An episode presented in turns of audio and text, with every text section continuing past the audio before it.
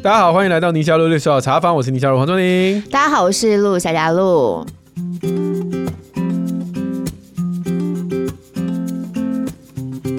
哎，我们今天录音的时间已经过完年了，过完年了。那今天是开工第一天，对，就是我们录音的时候，时候对。然后黄医师昨天才从日本回来呢。啊，昨天我在日本的时候，心想说终于要回到温暖的台湾了。结果冷死。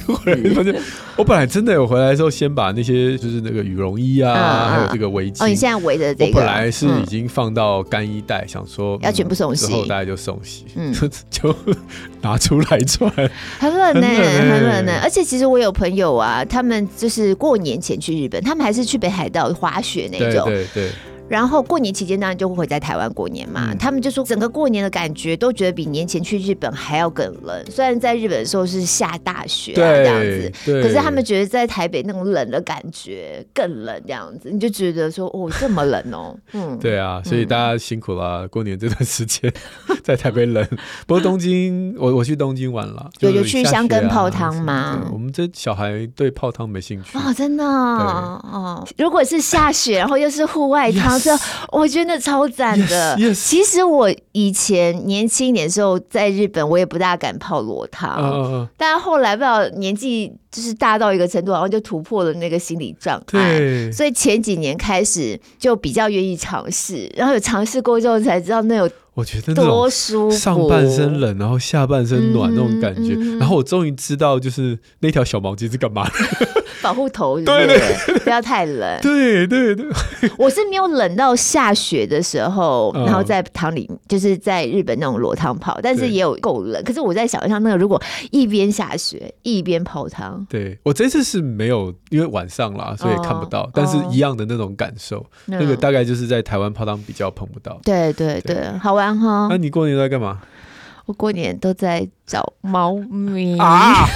什么叫找猫咪？我们不是年前搬家吗？年前几乎赶着搬家嘛。那因为我们新家跟旧家的环境其实蛮不一样的。哦、其实我这次真的是得到一个很大的教训，嗯、就是我没有意识到，其实我们新家环境对于养猫来说是要特别小心的。他们有很多地方可以溜得出去。哦，溜出去。嗯嗯嗯，因为我们以前旧家就是住在大楼里头，然后我们又住比较高的，高啊、对，我们又住比较高，然后那个楼梯间其实防火嘛，就都关的好好的。哦所以他就算从我们家那边溜出去，进到楼梯间，也就是上下楼层跑，不会跑出这一栋楼。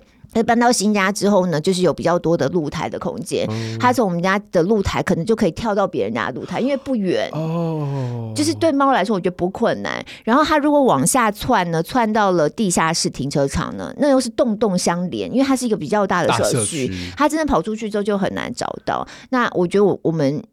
疏忽了这个事情。总而言之呢，我们就是在某一天早上起来，发现我们家两只猫嘛，然后有一只就没有出现这样子。然后刚开始还是说不见了，我就想说不可能啊，嗯嗯、我就说你们晚上都有把门窗都关好吗？他们说有关呐、啊，我说有关，他就出不去哪里啊？就一定在家里某个地方就找啊，找到后来到下午之后，真的都没找到。我想说哇，完蛋，真的不见了，就很紧张这样。我记得我们是初三的时候找不到猫，那我们家两只猫。就是分属于两个姐姐下去，然后说我们家的猫是姐姐在养的，然后我是属于就是采购组，他们如果缺猫砂我就买猫砂，呃，对对对对，缺干粮就买干粮什么的。然后不见那只是大姐的那只，那那个晚上哇，大姐就很惨，就确定说猫找不到之后不在家里之后，哇，哭的就是声嘶力竭这样子，我就哭天抢地。不就出去找吗？是，我跟你说，在家里哭是最无济于事的。你与其有时间在家里哭，我们不如去外面找。然后因为他晚上睡觉都习惯跟他那只猫蹭啊蹭啊蹭蹭很久，而且还会去咬猫，哎，咬的我都想说你不会满嘴猫毛嘛这样。然后他那天晚上就真的就睡不着，睡不着。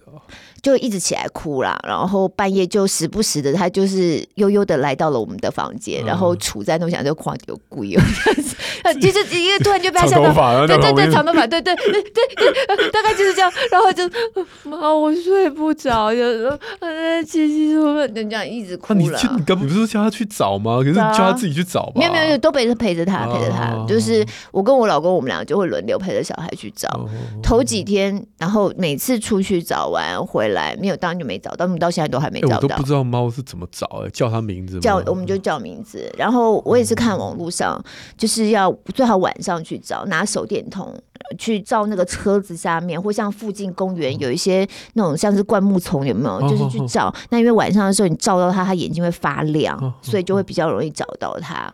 就是几次出去找都没有找到嘛，一无所获回来。那前几天的时候，每次回来了解，就一回来就又抱头痛哭一次。Oh, oh, oh, oh. 所以每天都出去找好几次哦。虽然网络上是说晚上找成功几率比较高，但是他们就是上午也去一次，下午也去一次，晚上你们就去好几次。人家不是都在电线杆上贴？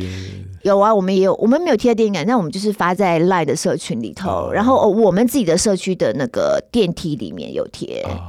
Oh. 对，这也还蛮有趣的，因为大家都说，其实猫如果跑不见的话，其实就会在附近了，也跑不远。哦、真的、哦，嗯嗯嗯，那还有机会啊？对，所以就可是猫会跑啊，所以你现在在这边找，它可能不在这边，它可能待会回到这边，就是你不一定喊得到。嗯、但最好就是多一点人找，成功率比较高。所以我就是发社区，我们自己社区的赖群组，然后我也发给里长这样子，然后请里长，他们不是都有巡守队、志工什么的，帮大家帮忙注意。然后每次出去外面绕的时候，孩子们都会问附近的警卫这样。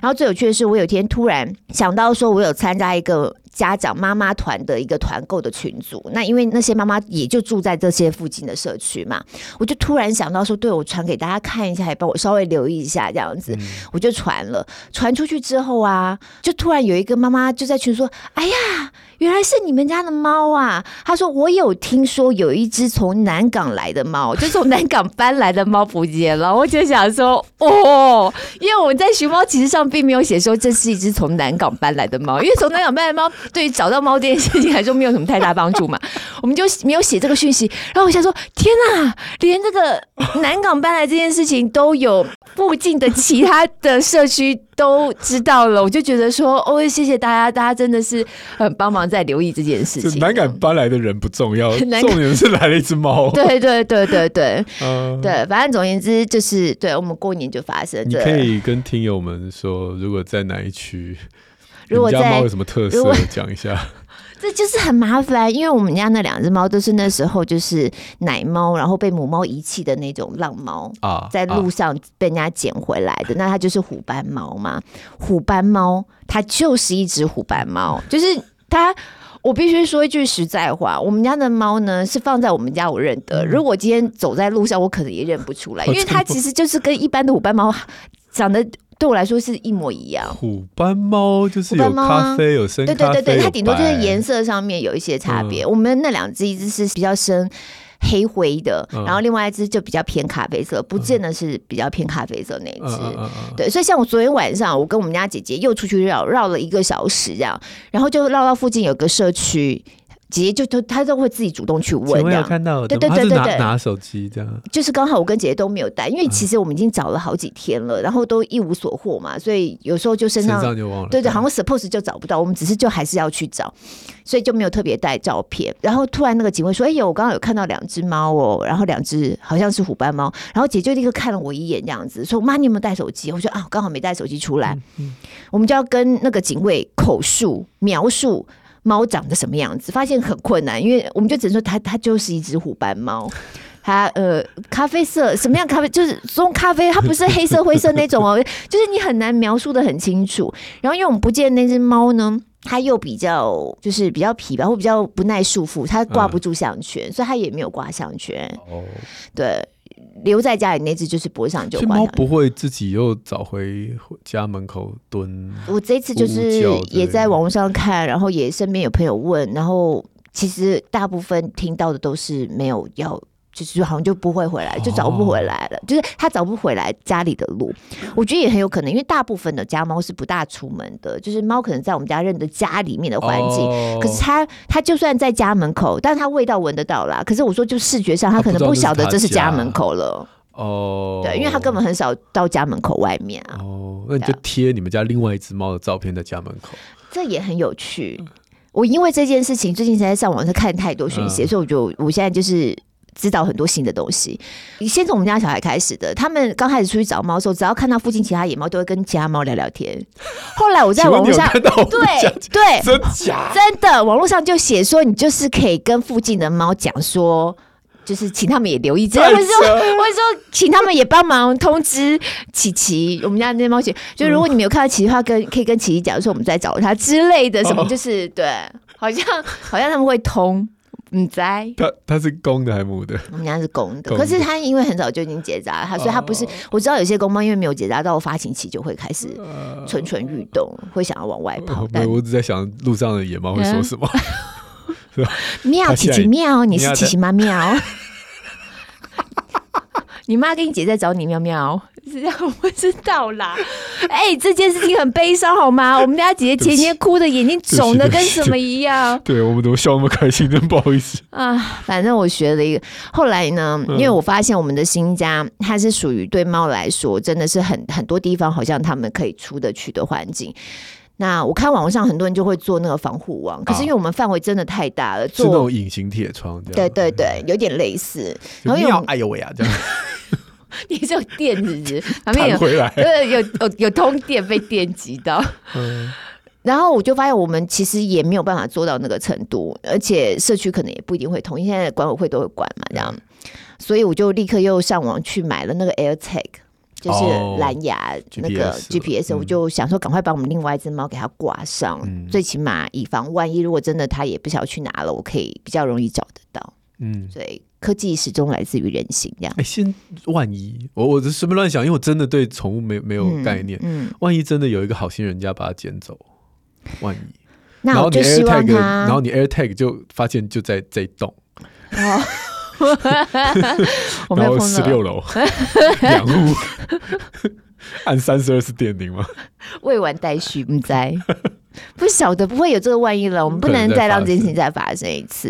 对，因为真的是，而且就是你讲的、啊，过年这几天很冷啊，晚上真的很冷。那我们就每天晚上祷告嘛，祷告就是希望主能够真的保守，然后让猫猫有一个还稍微温暖的地方可以藏，可以可以窝身这样子。对，会不会搞很久，它也在你家的某一个角落出不来？我有想过哎，但它会叫了。对，但因为它会叫，那这几天在家里都没有听到声音。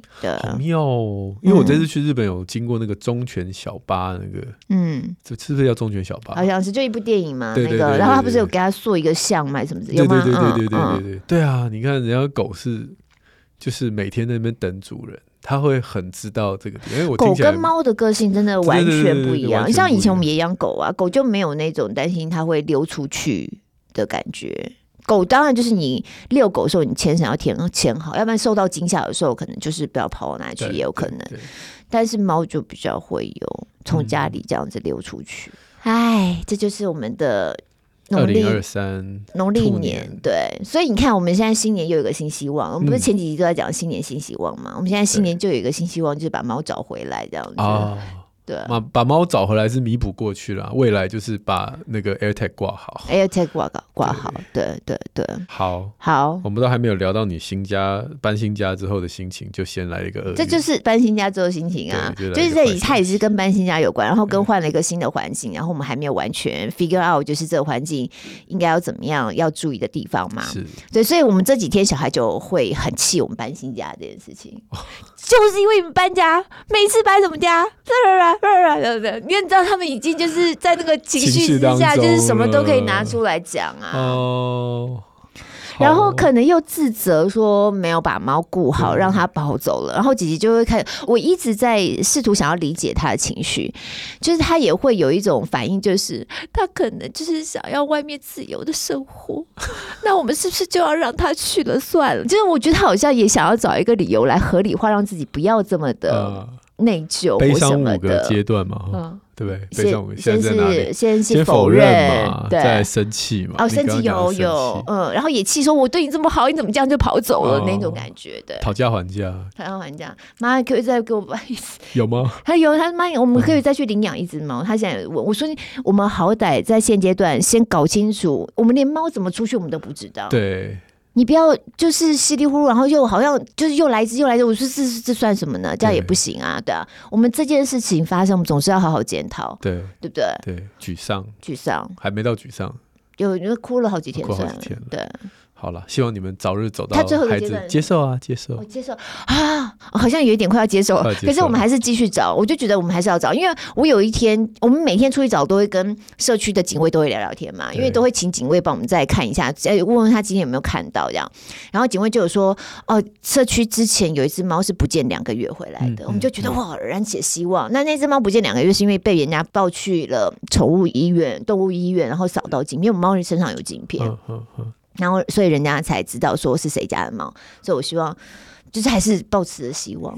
对对，好了，不过这人生就是要经历这个部分，我们也有跟对，然后我们也有跟孩子讲，就是你知道生命嘛，生命教育嘛，碰到这种事情虽然很不愿意这样，但是就是碰到了。嗯嗯、然后我们也跟孩子有很多生命教育的对话，在这段时间，嗯好的，希望你们早日能够走到接受，然后重新开启新家的喜乐。我们今天 Q&A 的主题已经聊，已已经聊太远了，so far。我们几个礼拜没录音了，大概半个，所以有半个月，两三个两三个礼拜了嘛，对不对？然后我我也并不知道说今天有那个对啊摄影机，我要是知道的话，我就化妆好不好？你。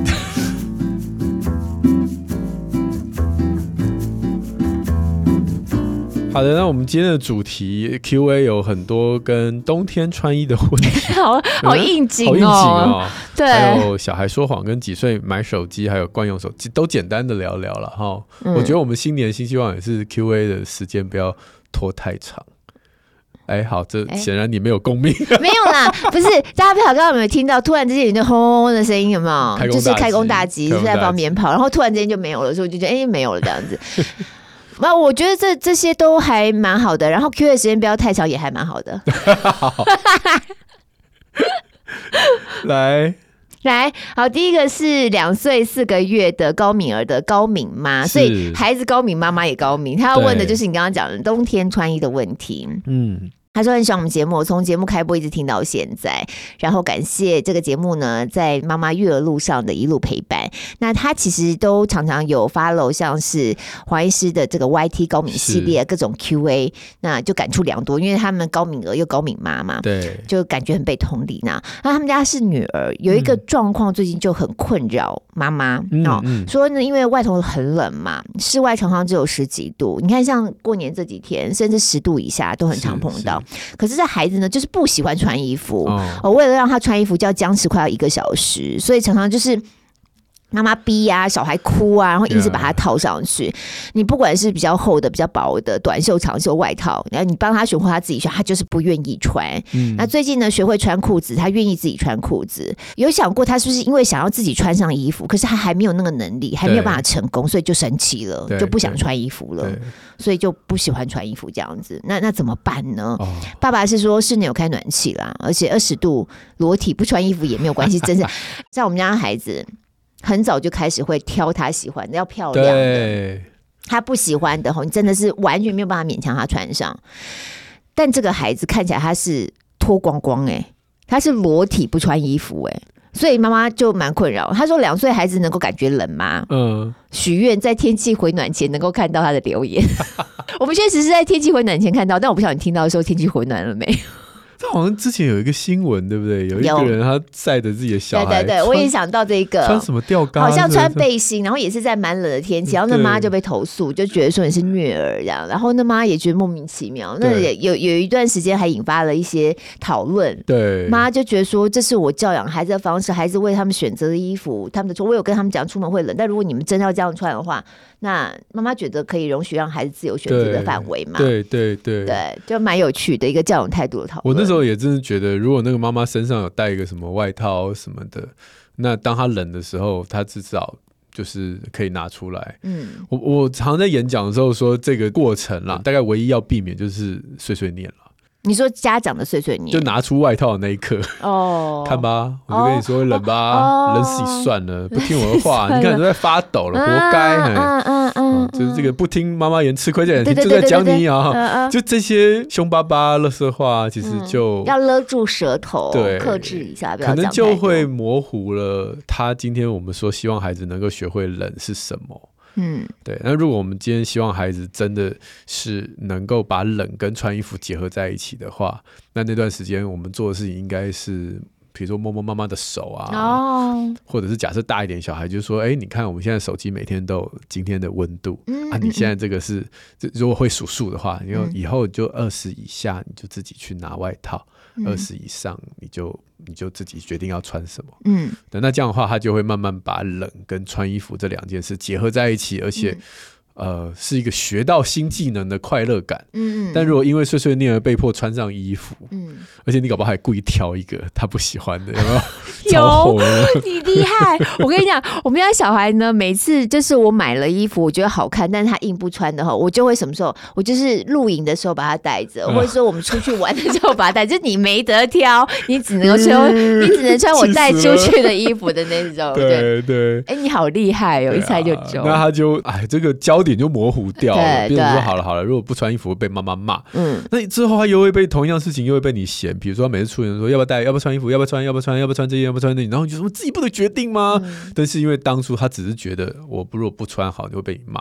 那我就问了，问了又被你念。嗯、但如果他今天真的已经会看，哎，二十度啊，十九度啊，真的要大一点才可以。这个才两岁，一二数数而已，一二三四五六七八九十，但两岁不行，两岁不行啊，大概三四岁以上，三四岁不穿衣服的还很多哦。哦，嗯、不过他这个我觉得真的是有可能吗？因为他想要自己穿，可是他没有办法穿上，他还不会，没有这个能力，啊、所以他就生气，他就不穿。也有可能、啊，对不对？我觉得就是现实跟理想的的差距造成的挫折。嗯，他心中有一个画面，就自己穿衣服，但，没有。生气这样，这这个真的都会过去啦。我我对这个都会过去，我也觉得过去。对对对，就是这段时间比较难，因为你每天都跟他对战嘛。我不晓得他们家的孩子两岁，有可能要要去上学，有可能还在家里，不一定。那如果要去上学，爸妈要上班，那很赶时间的时候，早上跟你这样耗，真的是会立功哎。的，我没有时间等你看穿个衣服要花一个小时哎。我每天早上五点钟就要起床跟你开始耗，是不是？这样我才有办法在七点半出门。对，怎么可能？所以就会很着急。所以就穿着吊嘎出去，然后带一个外套。不过会不会着凉，这是另外一些很多家长担心。对对。可是你看，我这次去日本，嗯，即便这种零度，都还是有人 穿的很随便哎，就是穿很吊嘎，没有那么太夸张了。就是看到男生，小男生也有那种，就是里面只穿一件，然后那个外套开开的。哦。就虽然他外套看起来是风衣。可是就开开的，嗯，那女生更不用讲了，嗯、女生那个大腿到膝盖没有穿的一大堆。有一说小孩子就是台语怎么讲，反正就是卡针五有三把火还是什么之类的，就是小小孩其实不怕冷，应该是说比我们不怕冷啊，嗯，但也没有到完全不，像我我儿子穿的也比我少啊。嗯，我也觉得哇塞，你这样穿真的，而且它里面没有发热衣耶。嗯，但它也就是还好啊。对，因为我就好奇，我们家那个小的啊，他在晚上睡觉就是毛起来踢被，而且夜其实还蛮凉的。嗯，然后也没有开暖气嘛，早上就是都光光的，就身上都没有被子这样子。嗯嗯嗯、有一次我还意外的发现呐、啊，他居然。晚上睡不知道怎么了，他就把他那个睡衣的两个袖子都脱了，所以他是上半身 就是裸肩这样子。感对我，我一度以为他是整个上衣脱。我想说，有这么热吗？他不冷吗？就真的觉得小孩真的不怕冷呢、欸。小孩子对对温度的耐，但是他冷起来也很快哦。就一旦他开始觉得冷的时候，那个就真的冷了，那个冷就就就是很不舒服，这样、嗯、不像我们大人有时候还哎动一动啊，暖一暖这样。嗯，好啦，所以。我是觉得冷跟感冒这件事情也没有直接画上等号。嗯，这你就可以看在不同的国家就知道。我们在台湾感觉我们对于体感某个程度我们就受不了，然后就觉得那会、嗯、会感冒。可是那个温度在其他国家可能就对还好。对对对，这真的是我们被环境养成。像我记得我有年到台南去，明明就觉得天气还蛮温暖的，嗯、然后我们都穿短袖，可是看到当地人台南就已经在羽绒衣了，有没有？我们就觉得，然后他们可能看我们也觉得我们怎么讲，然后我们看到我们也觉得怎么讲，对。所以这，不过真的就是可能高敏妈妈嘛，就是让她比较稍微宽心一点，因为也是阶段性问题了，对，对，可能过一段时间就会好一些些。也鼓励这位妈妈自己要多保暖了，因为通常妈妈是反映自己的不舒服，哦，对不对？我我都这么冷了，然后心疼自己的小孩，哦，所以表示这位妈妈自己蛮应该蛮怕冷。嗯，那如果说真的觉得孩子有可能是因为没有。还没有办法好好的自己穿上衣服，有挫折感的话，有没有可能买一些比较容易穿的衣服给他？哎，也是，而且现在好像有一些那种穿衣服的小工具哦，就是那种比较容易扣扣子，比较容易拉，就是有一些小工具可以让他们比较快的这个上手，然后就很有成就感，觉得好像有那个工具之后我可以自己穿上。对对对对对，大家可以上网找一下，可以试试看。好，新年快乐！希望你听到已经回暖了，他他希望回暖前呐。啊，那明年还会再冷啊？明年说不定明年就不会有这个问题了。明年还得我们不是说阶段性问题吗？过完这个。呃，接下来的这个夏天之后，反正听听到这段留言的时候，妈妈说她的小孩不肯脱衣服，因为觉得我好不容易穿上 去，好热，为什么你还穿那么厚？因为我喜欢。很好看，很漂亮。哎、欸，而且小孩真的是很执着，就是这个年纪。你刚刚讲，我就突然想到，我们家有一个孩子啊，他以前就特别喜欢穿那一件 T 恤啊，然后无论如何就是要穿那一件，对穿到一个程度就是不愿意去洗澡。你记不记得我有一段就是在 小孩在地上爬，对对，然后在地上滚哭，然后不愿意洗澡。他说他要穿黄色气球，黄色气球，然后因为黄色气球那件就在他身上嘛，他不愿意脱下来，不愿意洗澡嘛。嗯我要黄色气球这样子，哎、欸，就是那一百零一件呢，奇怪嘞，那其他都不愿意穿呢，赶快去多买几件了，烦死了，每天都要把它录下来，抛在网络上，已经没有招了，就只能在旁边上看戏啊，看他要演到什么时候、啊。我记得他那个像大法师这样。啊，对对对对对对，就是这种年纪两三岁小孩很奇怪的一些莫名其妙的执着，嗯、没办法。好，下面这位是雅珍，王雅珍，她、嗯、说很感谢育儿路上有宁夏路陪伴，很多崩溃疲累的时候，听着听着呢，心里头的烦恼忧愁就被同理。干嘛跳过夏主播美妙的声音？你真的很害羞哎、欸。对，我不 要称赞你美妙的声音嘛。嗯，那就还有黄医生的幽默风 趣的，这个还好，谦虚一点，谦虚。你看吧，你还说我奇怪，我是要推崇你，我自己谦虚一点。好，他说希望未来有机会可以开直播跟各位听众一起互动，其实有哎、欸，我们有开过直播，嗯、但是次数不多就是了啦。是是是，那我们那个以后想办法再增加开直播的次数，这样。还要问的是，怎么样来判断三岁小孩是不是真的在说谎？嗯，那他们家两个孩子哈，老大是姐姐三岁，老二是弟弟，平常沟通没有什么问题，都能够完整回答哈，讲话叙述事情都没有什么问题。可是有的时候会故意的颠三倒四，啊啊啊、那妈妈也不想直接就给孩子贴上会说谎的标签。可是也有点苦恼，比如说，那外面是白天，那姐姐就会说天黑了，天黑了这样子，嗯嗯、那要怎么跟孩子沟通呢？三岁，啊、三岁耶、嗯，我觉得他应该是玩吧。妈妈对啊，妈妈放、哦、放心一点吧。对对、哦，就好玩，就好玩。我们家小孩现在到现在国二的那个，有时候都会扯一些五四三，然后就啊，我骗你的这样子这种。而且妈妈，你可以上网查，我之前写过一篇那个隐形朋友的文章。如果他真的每天跟你说，我们家还有一个弟弟，他叫做多多，他坐这，这个椅子是他坐的，你你坐到他了啦。妈就是快点跪，快点跪，妈妈会崩溃，妈妈会很害怕，妈会抖。但这个年纪就是会有这样的一个这种想象的空间、嗯、想象力，然后他把它化成语言。嗯，通常隐形朋友比较常发生在独生子女了。对，我们家是没有，我们家是没有碰到这种状况。但现在独生子女家庭越来越多，应该我那篇文章就很多人共鸣哦。对，因为隐形朋友在台湾的文化，就像你讲的啊，嗯、有些人没有办法跨过这个门槛，想说现在是要找谁来 祷告一下吗？对啊，而且而且你就是有时候你走路，他说你踢到他了，然后你还要跨过他，然后想说哦，我的妈呀，这有演这出戏也演太。可是如果今天在他不是那个。游戏的状态状态下，你问他知不知道那隐形朋友是假的？他说我编的啦，他只是他其实知道，对对，但是在他游戏的状态下，你不要去戳破他，他会生气。哦，不过我觉得对很多家长来说，对于说谎就是比较负面的想法，是担心他会变成一种坏习惯呐，那种或是说推诿卸责啊，这种做错事不承认啊，什么那种类似像这种不好的说谎。所以，所以之前我们好像有提到这个小孩的谎有。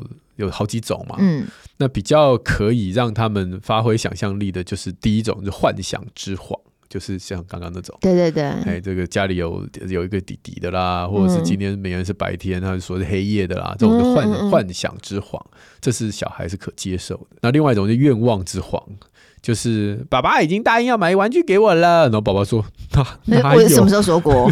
When 有啊，你有说，但但其实他就是太想要了，哦、想到他现实跟理想有点搞不清楚。对，他做梦梦到的，对，那他也觉得我多讲讲讲的这件事情就会成真这样子。他也不是故意的说我要把这个话塞到你嘴巴里，而是我、嗯、我就就好想好希望这样。这两种谎就大家都知道，长大就越来越成熟。你要陪他演吗？啊、呃，其实像我刚刚讲那个隐形朋友。他们是说，你心情好的时候就陪他演，是很快乐的事。哦，对，像说白天说成天黑的，你陪他演是很有趣的事。嗯，真的，我现在天黑，天黑了，我们是不是要睡觉了？赶、啊、快上床吧。对啊。都开心啊、哦，那天亮了。对，他立刻就天亮，立刻就天亮了。嗯，这种如果你有空陪他演一演是很有趣。但是另外刚刚说会对。未来不好的谎，比较像是，比如说这个叫做趋吉避凶的谎。对对对。哦，他他怕被骂，嗯，所以就赶快假装不知道谁做的，不知道，不是我啊。啊那这这一类的，就看你是不是有明确的证据了。对对。有的时候你就是就是你啊，你干嘛说谎？就 骂了半天，最后真的不是他，是不好意思。所以当然有明确证据的时候，你可以跟他说，其实你是很害怕被骂，或害怕被打，或者怎么样。那其实就开始教育了，或者是你可以不要当下，你大概过一段时间，他情绪比较冷静之后，你再跟他讲说，其实你可以老实讲，我不会怪你。我很久以前就好像有分享过我小时候的事情，因为这实在是让我印象太深刻了，怕有人没听到，所以再讲一遍好了。啊，就我小的时候，真的很小的时候，我妈妈有一次买了衣服给我，然后她就把那个标签剪下，就叫我拿去扔垃圾桶。她还千交代万交代说，你不要丢马桶这样子。那你小嘛傻嘛，你就不但丢马桶，而且还冲了水这样。哇，那个水真的，我觉得那种感觉是你不讲，我还不知道有这招哎。对，其实就是哦，那丢马桶会发生什么事呢？之类的，我觉得我我当时应该是这样想的，然后还把它冲掉。那家也没多大，怎么可能没听到？妈一定是好了，你来吧。然后你就问说你丢哪？我丢垃圾桶。空的。对，我妈就真的每一个垃圾桶翻出来，没翻到那晚痛打。以前被妈打都是，我妈以前是拿那个后速供，有没有水管哦？现在我可以打一一三的那种打法。对对对，现在打还来得及吗？呃，来不及。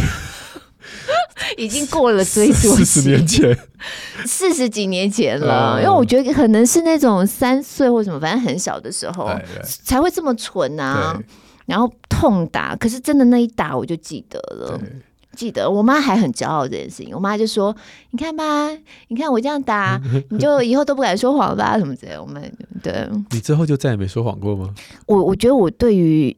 这件事情是有压力的，就是或者我可以不要说，但是如果真的要说什么的话，如果我真的说谎，我有点难以启齿，所以我很容易被发现我说谎。是哦，就我就会满脸通红，耳朵也胀红，对不对？就是是一棵老实树来着。对，有好有坏啦，但肯定是好的啦，应该这样讲，就是它是一个自我的保护。它是一个自我保护吗？它就没有自我保护啊，因为有时候人家跟你。问的有些事情，你不一定要这么诚实的招供。他是个自我保护，因为他不会让你养成说谎的习惯啊。他是他是不会，可是有时候我就会觉得很懊恼，就是我为什么要这么诚实的这种，就是我怎么不能够？长长远看来，就有点像喝酒的人会脸红的。如果他有在意自己的健康的话，脸红就是一个自我保护，啊、或者说喝酒会荨麻疹的。对对对对对。他如果没有这个荨麻疹，他可能拒绝不了别人的邀约啊。对，所以我就是真的没有没有办法干坏事的那种人。对，就是你刚刚讲的。对啊，所以不过明哲保身。刚才提到那个例子，我觉得有些孩子啊，不像你一样，他被打之后就不敢说谎，他被打之后就是越来越精进他说谎的能力。能力哦，对，而且这样的人不在少数。嗯，所以那是有副作用的。对对对，我们还是我们称赞他的诚实，或是鼓励他诚实。嗯，然后不要惩罚说谎。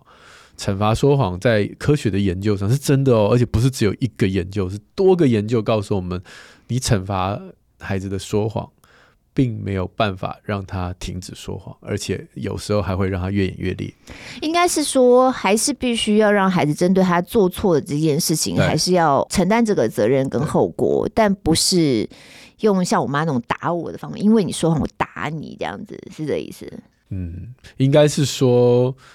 你可以在事后再来，也不用当下，嗯嗯嗯，就让他事后跟他说：“你这个做的这件事情，我我谢谢你对我的诚实。”哦，对，那但是这个会发生什么样的后果？嗯，那如果你能承担，我就会让你自己一个人承担。嗯，但总而言之，就是呃，说谎大概有几个面向，一个孩子自己本身他到底有没有吃进这一个道德，就是他认为说实话是不是一个很棒的事情，嗯嗯嗯、说谎是不是一个不好的事情，这是第一步。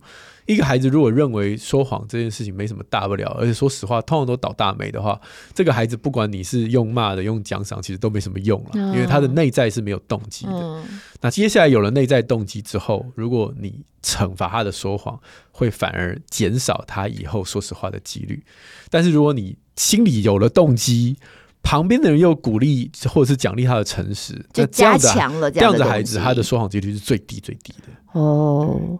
但我就觉得，对家长来说，一个很大的这个挑战就是事情要就是个一码归一码。对，哦，就是他做错事的这部分，你一定有时候也还是会有情绪嘛，你会生气他做错了这件事情。对，可是跟说谎这个就是对，要切分清楚。对对对。对不容易耶，不容易，真的不容易。嗯、而且对孩子来说，孩子也更会觉得说，那就是一件事啊，他很难就把它拆成是两件事。Yeah. 然后再拉到最前面，就是说，我们刚刚说说谎有三个呃阶段，一个是自己认不认为说谎是不好的事，然后第二个是有没有被惩罚，第三个是说实话有有被称赞。那很多人就问说，那一开始那个动机哪里来？那个动机就来自环境。嗯，哎就是如果在这个环境当中，他看到了说谎的人。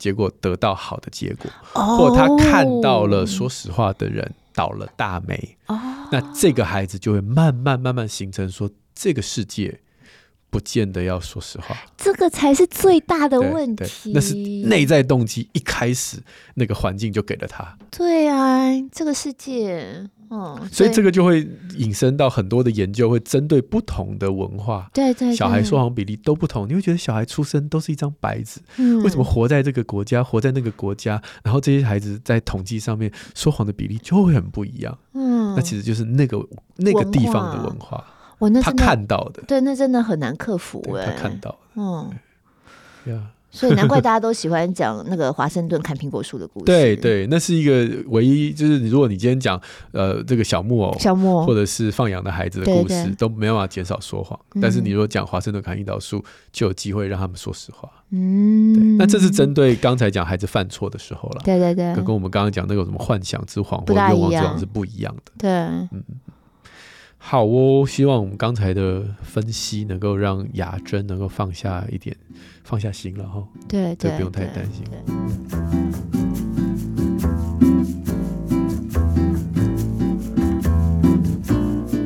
好，那新年新希望，Q&A 要录短一点。好的，那 是吗？是吗？你看小编点头了。小编无奈的点头。对，今天不好意思，因为今天我们刚开工，然后我们真的我们自己也半个多月没见面，然后过年又发生了很多事情。对，我本来过年又想要找你们家来我们家坐坐聊聊天的，结果你们都出去玩了。如果去你们家的话，一起来找猫，我们把猫偷了？不会啦，拜托，你们一家都。我觉得赵你出来我们家的猫都不见啊，你是讨厌它。我可能怀疑你把猫给偷偷放走了，我会怀疑你把猫给偷了，因为你们家，因为你家，因为因为你们都会过敏、气喘什么之类的，应该对猫没有太大兴趣。我女儿超爱猫啊！对，上次她来我们家有玩猫。对啊，好啦，我们家还有一只，它还还是可以随时来玩。呀，好，我们最后这个鸡汤时间有一个是台湾公司别丢脸。嗯，我觉得那个留言的问题 就是听说那个昵称不能改，所以我们最近收到很多奇怪的昵称。台湾公司别丢脸。对，他感谢夏主播跟黄医师教我们如何走过育儿路上风风雨雨。那他想问的问题，因为我们之前啊、呃、有聊过，所以我就。稍微带过，就是他喜欢跑步运动，然后这个骑车、打棒球。那可是他想带自己的两个孩子，一岁、三岁，还有他的太太。太太是最难的吧？哎、欸。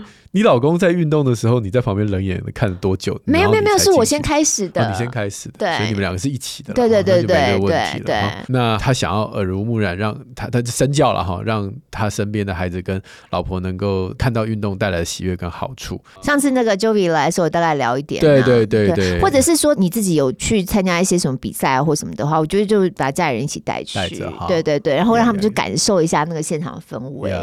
然后一刚开始，如果真的想要带太太一起的话，就从简单的开始入门，是是。例如说骑脚踏车，你就不要带他一开始就去弄一个很难的路线，就是河边骑一骑，哎，也是流流汗，感觉一下那个不一样啊！我觉得只要有流汗，都会觉得很爽。我自己啦，真的哈、哦。嗯，慢慢的就是由俭入奢易，由俭入奢易，由奢入俭难。嗯，对，运动也是一样、啊，就是你要从简单的到难的会比较简单一点呐、啊。从河滨，从河滨到二二六，从河滨到从二二六变回河滨南，不对啊！对啊，你这个整个很怪哎、欸。从二二六到河滨，没有。我跟你讲，我们教练都在讲说，因为他有时候要陪学员跑马拉松嘛，啊、那因为要陪学员跑，所以是要配合学员的速度，度对。所以他说哦，跑得很累耶，这样子哦，没有办法按照自己的对对对，是不是？好。然后另外他说，因为自己是经营药局，然后空闲时间呢，都想要跟小孩相处，是晚上八点之后跟周末礼拜天。对，对，那想请教有没有？方法让短时间可以发挥最大的效果，这样子能够发挥增进亲子关系的好办法。我是觉得，因为他们家小孩还比较小，一岁三岁这样。我自己后来发现，因为我也是晚上八点半之后，还有周末时间，我后来真的发现，开车通勤的每一天那个半个小时其实蛮好的，就是陪着孩子，陪着孩子。然后可是一岁三岁开车去哪？对对对，就是他们还没有到那个时间。嗯、对，那那就是周末真的。就好好的带他们去走一走、玩一玩、啊。晚上八点半也有点难了，因为大部分都已经要准备睡觉了。找猫的时间，不是出去玩的时间。啊，找猫的时间。嗯，嗯不过呃，长远下来，孩子都会看出你的努力了。有有有，会一定会的，嗯、一定会的。Yeah. 好的，用一些鸡汤时间来把我们最后收个尾。三宝妈之五节马葱饼，我告诉你，我刚才你来之前，因为我就 Google 了，我就看这个五节马葱饼呢，我在想是不是一家店，就我就 Google 真的有这个哎、欸，宜兰五节的一家马葱饼。那它的昵称是告诉我们，我们可以去 下次去宜兰五节的时候，哦，不知道他五节马葱饼有没有想要带我们节目冠名之类的。宁夏路六十六号五节马葱饼，对对对对对，本集节目由宜兰五节马葱饼赞助，像 龙江他已经有赞助一样。啊，他说感谢宁夏路六十六号两位主持人，身为三宝妈老公，因为工作因素不能长时间陪在身边。哇，这个教养问题常常把他自己弄得很崩溃。那有这样的一个节目，感谢主，感谢上帝啊！从我们身上，从大家身上，还有很多专家身上哈，找到方法。那也谢谢很多很多被你们邀请的来宾，对对对，这边有写好。那希望能够在育儿路上不走后悔路。好，嗯，好，太好了。那这期节目的最后，还是呼吁一下 住在 港湖地区的好朋友。如果我看到一只咖啡色的虎斑猫，比较小只，比较瘦，对，对，好难明确的形容。不过它鼻子、嘴巴这边有白白，嗯。嗯，好，他叫琪琪。你叫琪琪的时候，他会回头。也不一定，因为有时候我们叫他，他都不大理我。就是你可以跟他说，我们在找他。Okay. 跟路上的猫问一下。对，你是琪琪吗？喵，你妈在找你，喵喵，这样子。好的，港湖地区的朋友们，记得要帮我们的露露能够实现他的愿望。对，实现我的愿望。对，嗯、最后也恭喜我们三位听友获得小毛老师的新书《你的付钱是最好的成全》哈。这个之前我们在第二十四集啊，今年一月四号的时候，这个体验式教育攸关人生幸福的一堂课。这期节目里面，那这三位听友呃得到了我们的书，Emily 曾还有 Amy 林。以及胡嘉玲，那他们也留言告诉我们，他听了这一集节目之后所找到的感动了哈。对对对，yeah. 不是要求小孩去达成父母想要的目标，而是仔细想想到底透过这个过程，希望给孩子一些什么。是，嗯。好，那我们还有另外一个也是抽书的活动，是抽男孩、鼹鼠、狐狸跟马全彩动画绘本的活动。那听友们他们就是留言的非常的踊跃，因为我们问说愿意用什么方式支持宁夏路长长久久。嗯，哇，太多了，太多了。那谢谢大家的支持。所以原本只有要送三本，变成送五本呢。好，感谢小编。Levern 张阿卡内黄。还有 Alex 潘、Ivy 刘，还有 Michelle 江蒋。啊，Michelle 蒋，嗯，江跟蒋不是一样吗？蒋，对哈，江获奖，江获奖可以获得限量级全球畅销书《男孩、鼹鼠、狐狸和马》的全彩动画绘本，或者或者亲子天下出版好书一本，随机的这个出货证书。所以大家一定不知道你们会收到什么，连我们也不知道他们要送什么。所以如果收到的时候，可以 po 在社团，让我们看一下你到底收到了什么。小编愿意用什么方式支持宁夏路长长久久？就是每次都收到令人惊喜的书哦。好的，那有一些人说可以抖内，可以有 MFT，还有每集都收听，还有推坑亲朋好友，还有把这个我们宁夏璐六十号茶房推到 Podcast 排行第一名，等等等等的说法跟做法，谢谢谢谢大家。好，那嗯、呃，没有气馁，不是没有气馁，没有抽到的不要气馁。你现在连念稿都有点问题了，你已经一个多礼拜没报新闻了吧？没有啦，啊，真的吗？你报什么？嗯，我已经上班两天了啊，对，辛苦嘞，对对对。那你有在主播台上跟港货朋友呼吁吗？没有啦，哎呀，不过我刚一呼吁完，心里头又一直在想着这个事情，哎呀，嗯、好啦，没有抽到的朋友不要气馁，我们还是会在社团办活动，然后我们现在还是会看看有什么团购的活动或什么的，就是我们希望我们在今年能够把宁夏路再更多做一些什么。是是，对，所以像现在我们就加了摄影机这样子。希望这一集剪出来，大家不要看我们太迷迷毛毛的。所以欢迎大家在脸书或 Google 搜寻“宁夏路不公开社团”，可以找到，或者也可以参考我们在节目上附上连接。那我们今天如果提到的一些书名，一样会把它连接附上，大家可以参考，或者就在宁夏路好书专卖店里头有请天下出版的好书。是使用 Apple Podcast 跟 Spotify 听的朋友，记得帮我们五星赞一下哦。许愿池持续开放中，连接在节目资讯栏。我们下周三空中再会，拜拜。拜。